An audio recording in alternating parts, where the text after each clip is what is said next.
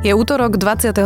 októbra a dnes by malo byť oblačno, zamračené a postupne najmä na severe dážď. Teplota 10 až 15 stupňov. Počúvate Dobré ráno, denný podcast denníka Sme so Zuzanou Kovačič-Hanzelovou. Ešte kým začneme, máme na vás aj krátku prozbu. Ak nás počúvate, máte nás radi a záleží vám na tom, aby sme sa zlepšovali, pomôžete nám, ak si predplatíte Sme na webe na adrese sme.sk lomka predplatné. Len vďaka digitálnym predplatiteľom môžeme spúšťať nové projekty, ako napríklad aj Dobré ráno. Ďakujeme.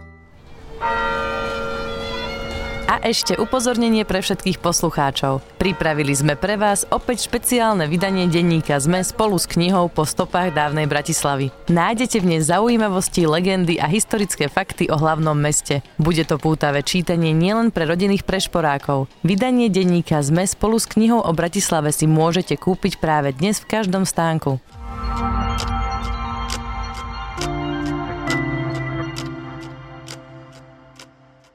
Tu je krátky prehľad správ. Na bratislavských kramároch na klinike neurochirurgie je podozrenie z korupcie. Deník sme má svedectvo z pred 5 rokov, kde mal dať pacient úplatok, aby mu prestali posúvať termín operácie chrbtice. Malo ísť o 500 eur. Na podobné praktiky pritom len nedávno upozorňoval jej nový prednosta kliniky Andrej Šteňo. Mnohé pekárne na Slovensku nie sú ďalej ochotné vyrábať pekárenské výrobky počas sviatkov. Výroba sa podľa pekárov stáva nevýhodná, pretože zahraničné obchodné reťazce tlačia ceny výrazne nadol. Ak sa v najbližších týždňoch pekári a obchodníci nedohodnú, chleba a rožky by mohli chýbať už počas Vianočných sviatkov.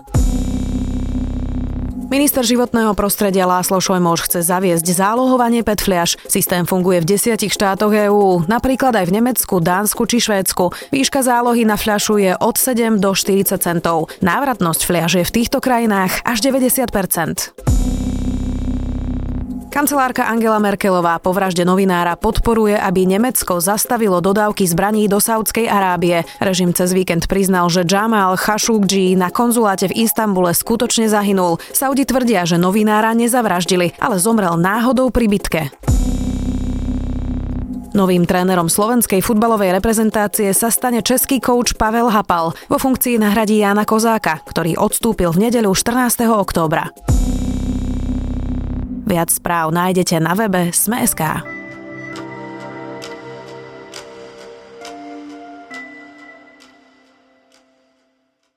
Bývalý siskár a ex-novinár Peter Todt sa polícii priznal, že pre Mariana Kočnera sledoval novinárov, medzi nimi aj Jána Kuciaka. Kočner si mal sledovanie objednať rok pred vraždou a Tótovi za to podľa denníka N platil mesačne tisíce eur. Medzi ďalšími sledovanými novinármi boli Marek Vagovič z Aktualít, Monika Tódová z denníka N, šéf-redaktor týždňa Štefan Hríb a redaktor denníka SME Adam Valček. Tód polícii povedal, že sledoval aj ďalších novinárov. Iné mená už ale nepovedal. V dobrom ráne dnes s investigatívnym novinárom Adamom Valčekom a s Jakubom Filom, zástupcom šéf-redaktorky Denníka Sme. Nedokazuje korupciu novinárov a to vás štve, že si neviete kúpiť novinárov, že ja píšu o vás nepotrebujem kupovať, že píšu o vás. To je jediné, čo vás štve.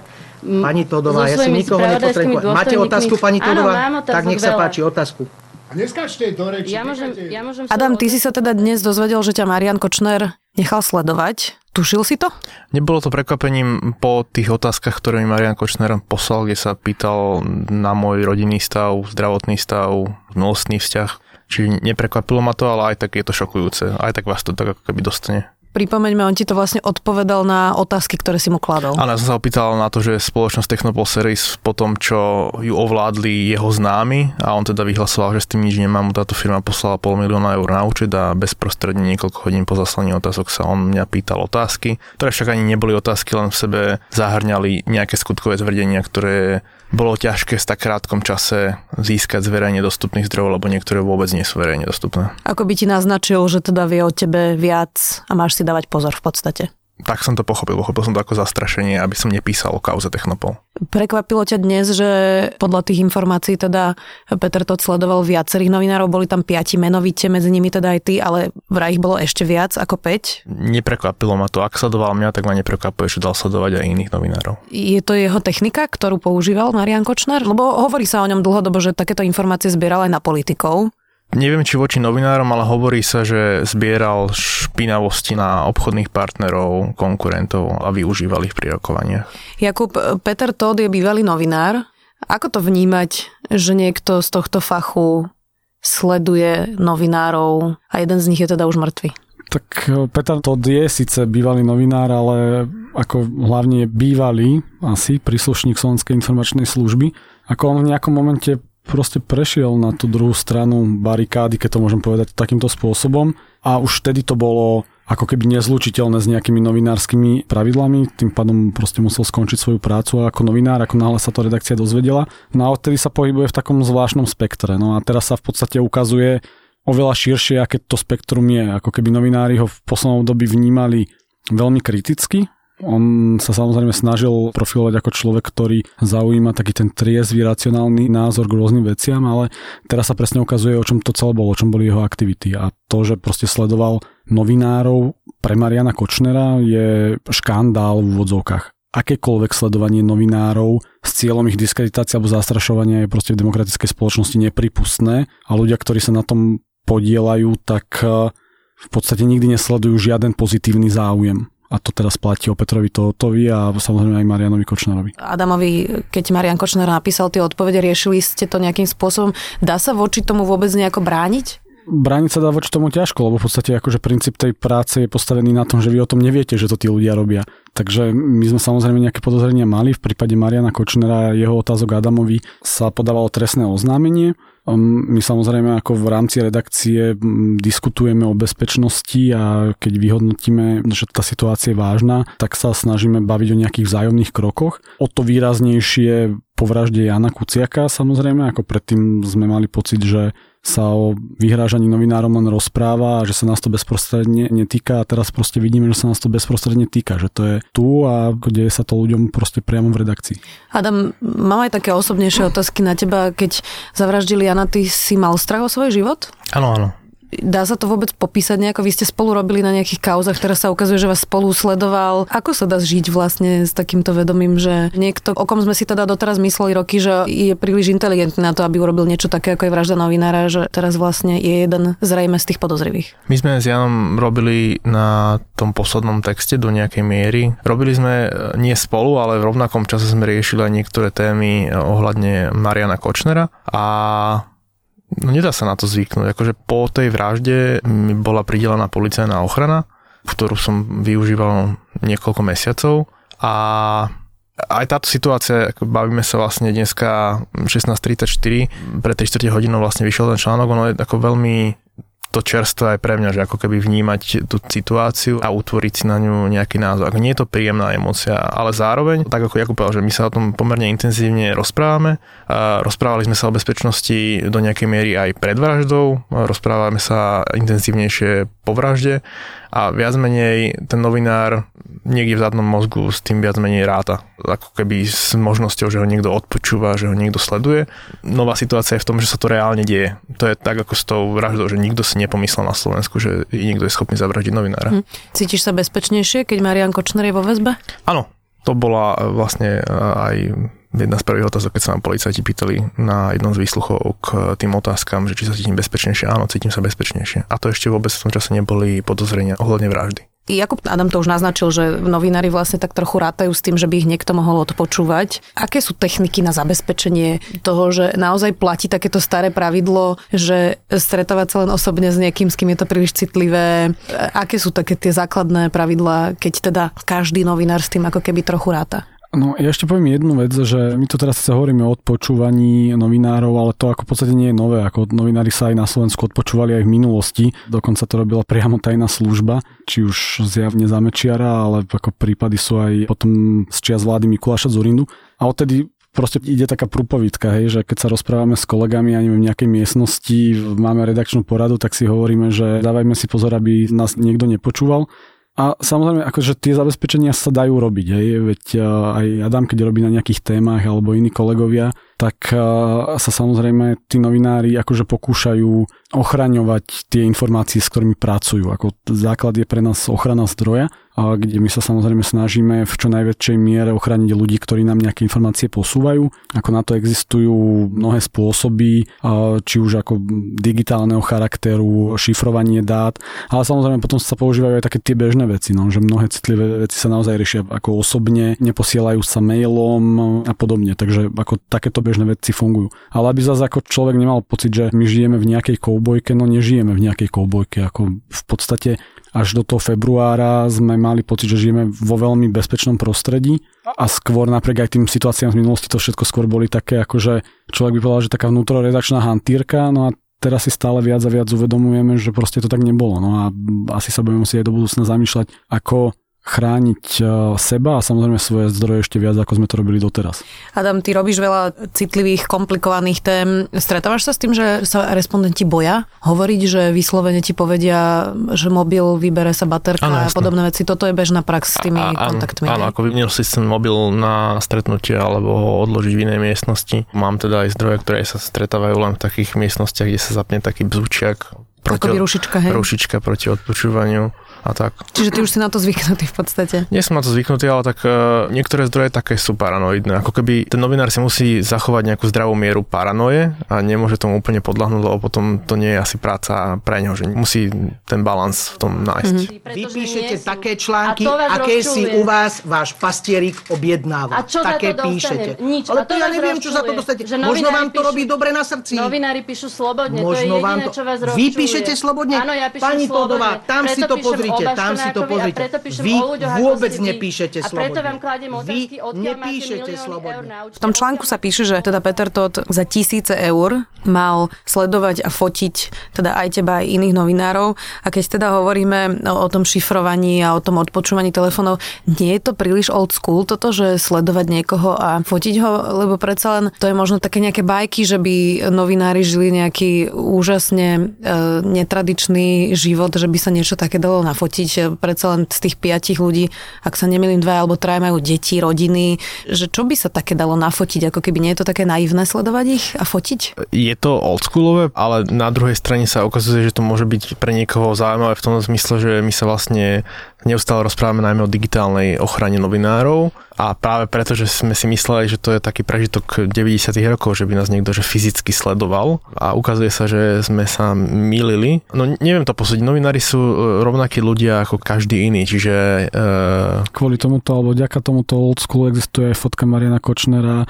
so Žužovou, hoci ten old school záváňa ešte aj inými praktikami, než len fotoaparátom. No. Poďme teraz k tomu, že Marian Kočner mal teda reláciu na pranieri, e, tesne predtým, než ho zatkli. Vítajte opäť na pranieri tam postupne zverejňoval jednotlivé diely, každý sa mal venovať nejakému novinárovi. E, jeden bol o Eugenovi Kordovi, jeden bol tuším o Petrovi Šucovi, ak sa nemýlim. Ten jeho problematický vzťah novinárom bol už dlhší a on zverejnil predsa len aj e, SMS-ky Gabora Grendela s novinármi. Čo to naznačuje, že Marian Kočner bol vysadený na novinárov, Kubo? Ako on možno bol právom na tých novinárov nahnevaný svojím spôsobom, lebo veď je jasné, že novinári o ňom písali a písali o ňom pomerne veľa, ale ako to je úlohou novinárov, veď novinári majú strážiť mocných v tomto štáte a to už je jedno, že či sú to politici alebo či sú to ľudia z ekonomického prostredia, ale ako náhle sa dejú neprávosti a nekalosti, tak ako novinári sú tí, samozrejme okrem orgánov činných trestnom konaní, ale novinári sú tí, ktorí majú povinnosť upozorňovať na tieto veci. No a to sa pri Kočnerovi dialo, ako poukazovali na veľmi čudné praktiky, ktoré boli na pozadí jeho podnikania. No a je logické, že ho to znervozňovalo a preto ako sa snažil ako keby oslabiť tú argumentačnú silu novinárov tých, že ich zdiskredituje. V podstate len kopíroval nejakú atmosféru spoločnosti, ktorá tu nejakým spôsobom proste je a stále sa stupňuje a on ako veľmi a nechcem teraz použiť v jeho prípade slovičko dobre, ale v podstate veľmi dobre využíval túto vonu. Takže ako ten jeho vzťah k novinárom bol negatívny dlhodobo, bol pokračujúci, bol stupňujúci a žiaľ, ako všetky tie informácie sú, že vystupňoval až tam, kde vystupňoval. No? To slovo stupňujúci je podľa mňa kľúčové, lebo jeho intenzita, jeho, nazvime to nenávisti voči novinárom, koreluje s mierou intenzity, ako sa mu novinári venovali a ako zrozumiteľne dokázali uh, prinášať uh, príbeh o jeho obskúrnom podnikaní a o tom, že ho policia uh, roky kryla. My sme sa s Adamom o tom z okolností rozprávali minulý týždeň po práci. Presne sme sa bavili o tých nových podozreniach voči nemu a ako jemu sa dokázalo 20 rokov fungovať v rámci systému bez v podstate nejakých zásadnejších komplikácií a ako zjavne on stratil proste cit e, pre realitu, hej, stratil seba kontrolu, no a potom je tá otázka, že či bol schopný dať, ako zavraždiť novinára, no a ako bez toho, aby sme vynašali nejaké súdy, lebo to musí predsa rozhodnúť súd, tak tie informácie, ktoré sú momentálne známe, tak bez ohľadu na to, či objednal vraždu Jana Kuciaka alebo nie, to stále nevieme, tak uh, ako používal metódy voči novinárom, ktoré sú tak či tak nepripustné. A tak či tak by mali byť nejakým spôsobom potrestané. A teraz, aby to nevyznelo, že voči novinárom, ako sledovanie a zbieranie takýchto materiálov na hoci koho podlieha trestnému paragrafu, Takže to je jedno, že či by to robil ako na novinárov, alebo by to robil na svojho suseda neprajníka. No z okolností na svojho suseda nie, lebo má dobrých susedov v rôznych nehnuteľnostiach, aspoň je mu vždycky vyhovorí, no ale proste to sa nerobí. Adam, my sme už v dobrom ráne hovorili spolu o biznisoch Mariana Kočnera. Zazlievaš policii a súdom, že sa mu to tak dlho prepiekalo? Áno, pretože ak sa preukáže, že Marian Kočner si objednal vraždu Jana Kuciaka, tak všetci títo ľudia budú v istom zmysle spolu zodpovední za to, kam až Marian Kočner dorastol. Lebo ja to vnímam tak, ako to Jakub opísal, že Marian Kočner rástol postupne a ono to bolo vidieť aj na tých videách na pranieri, že on sa úplne opustil ten človek. Ako pred 5 rokmi. On nikdy nemal ideálny vzťah s novinármi, ale bol k ním ako nenávistný, ale tá jeho nenávisť sa ako stupňovala a v nejakom momente on sa opustil. A ja si naozaj viem predstaviť, že sa opustil do tej miery, že sa skombinovalo u neho to, že on veril v beztrestnosť, lebo si dokázal vybaviť pre seba beztrestnosť, tresty pre konkurentov, tak jednoducho uveril v jednom momente, že sa mu prepečí aj vražda človeka, No a ak tomu naozaj uveril, tak kto mu dožičil ten pocit, že sa mu to prepečie? To sú tí vyšetrovatelia, prokurátorky a prokurátori, bankári a osoby, ktoré podporovali jeho štýl podnikania. Ja len zdôrazním, že ako Adam má pravdu, ale aby sme um, nepotopili celý systém, tak ide o jednotlivcov. Hej? Aj v prípade tých policajtov ide o jednotlivcov, vyšetrovateľov z okolností tí, ktorí mu v jednej kauze pomáhali, na policii končia. Ten systém má asi nejaký mechanizmus samoregenerácie, len ako veľmi dlho sa regeneroval buď zle, alebo veľmi pomaly. To sa aj ukazuje, lebo vlastne e, tí dvaja odišli, e, pani prokurátorke Trstenskej sa vzali prípady a zrazu ako veci, ktoré končili v jeho prospech, zrazu sú stíhané стороны. Hej, čiže je to tak, že ten systém naozaj ako stále platí, že na, väčšina policajtov a prokurátorov sú čestní ľudia, je to o tých jedincoch. Ešte otázne bude, či budú aj potrestaní za to, alebo či im to sa len prejde a potom sa to zmení. A záverečná otázka, Adam, na teba. Dnes vidíme taký ten fenomén všetkých e, ľudí, ktorí sa poznali s Marianom Kočnerom a majú s ním rôzne fotografie, že sa zrazu tvária, že stretli sme sa len 4 krát, alebo naposledy sme sa stretli len pred 5 e, rokmi a ľudia, ktorí sa s ním stretávali, e, zrazu sa tvária, že to tak nebolo. Nie je to také bizarné, že až teraz od neho ruky dávajú preč, keď e, sa môže zdať, ešte to stále teda nevieme, že by si objednal vraždu Jana Kuciaka? Je to bizarné, ale zároveň ako keby ja tých e, ľudí aj chápem, lebo ten modus operandi Mariana Kočnera, on vyhľadával prítomnosť tých ľudí, aby s nimi mal fotky. Sú ľudia, s ktorými on nemal žiadne operácie. On len potreboval byť videný s tými ľuďmi lebo okolo seba vytváral auru toho, že on sa so všetkými pozná a keby bolo treba, tak dokáže vybaviť. Ale treba opäť pri tej nejakej zodpovednosti spoločenskej sme aj recipročne. Keď nejaký kandidát na primátora dneska popiera ako keby akékoľvek vzťahy, no prečo to popiera teraz? Môžeme si myslieť aj preto, že to popiera až teraz, lebo celý čas inak kalkuloval s tým, že možno raz toho Mariana Kočnera bude potrebovať. Hej, že platí to aj opačne, že tí ľudia mohli kalkulovať s tým, že raz toho Kočnera budú potrebovať. Adam Valček, investigatívny novinár denníka SME. Hostom bol Jakub Filo, zástupca šéf-redaktorky denníka SME. Ďakujem.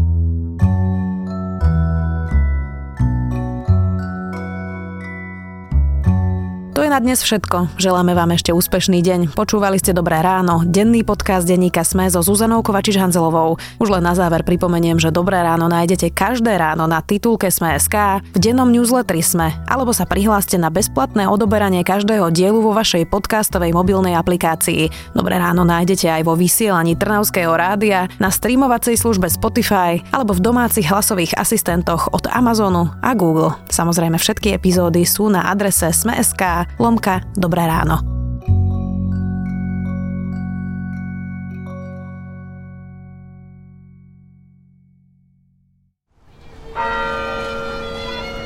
Ešte upozornenie pre všetkých poslucháčov. Pripravili sme pre vás opäť špeciálne vydanie denníka ZME spolu s knihou Po stopách dávnej Bratislavy. Nájdete v nej zaujímavosti, legendy a historické fakty o hlavnom meste. Bude to pútavé čítanie nielen pre rodinných prešporákov. Vydanie denníka ZME spolu s knihou o Bratislave si môžete kúpiť práve dnes v každom stánku.